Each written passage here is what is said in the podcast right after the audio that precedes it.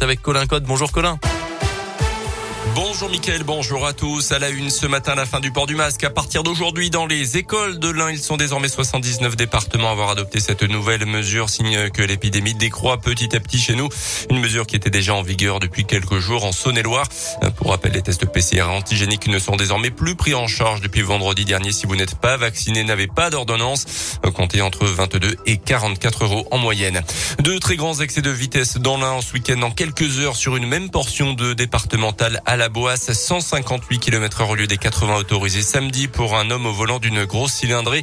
Le lendemain, un pilote de moto intercepté à plus de 200 km heure, 110 km heure au-dessus de la limite. Permis de conduire retiré dans les deux cas et leurs véhicules ont été saisis. Le chèque carburant, ça n'est pas pour tout de suite. C'est en substance ce qu'a déclaré ce matin le ministre de l'économie. Il reste encore du travail à faire, a annoncé Bruno Le Maire.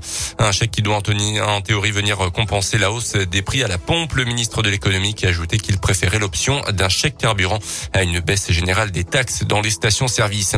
Le début aujourd'hui des états généraux de la justice, plusieurs réformes attendues. Les travaux seront pilotés par une commission indépendante présidée par Jean-Marc Sauvé, le président de la commission d'enquête sur les abus sexuels sur mineurs dans l'église. Les propositions seront remises au mois de février. Et puis en sport, un week-end mitigé pour les clubs de l'invictoire du FBBP contre Saint-Priest pour son entrée en lice en Coupe de France. Et puis en basket, la première défaite de la saison pour la Gielbourg contre Nanterre sur le parquet d'Equinox. Mercredi, place à l'Eurocup à domicile contre Venise pour la jeu.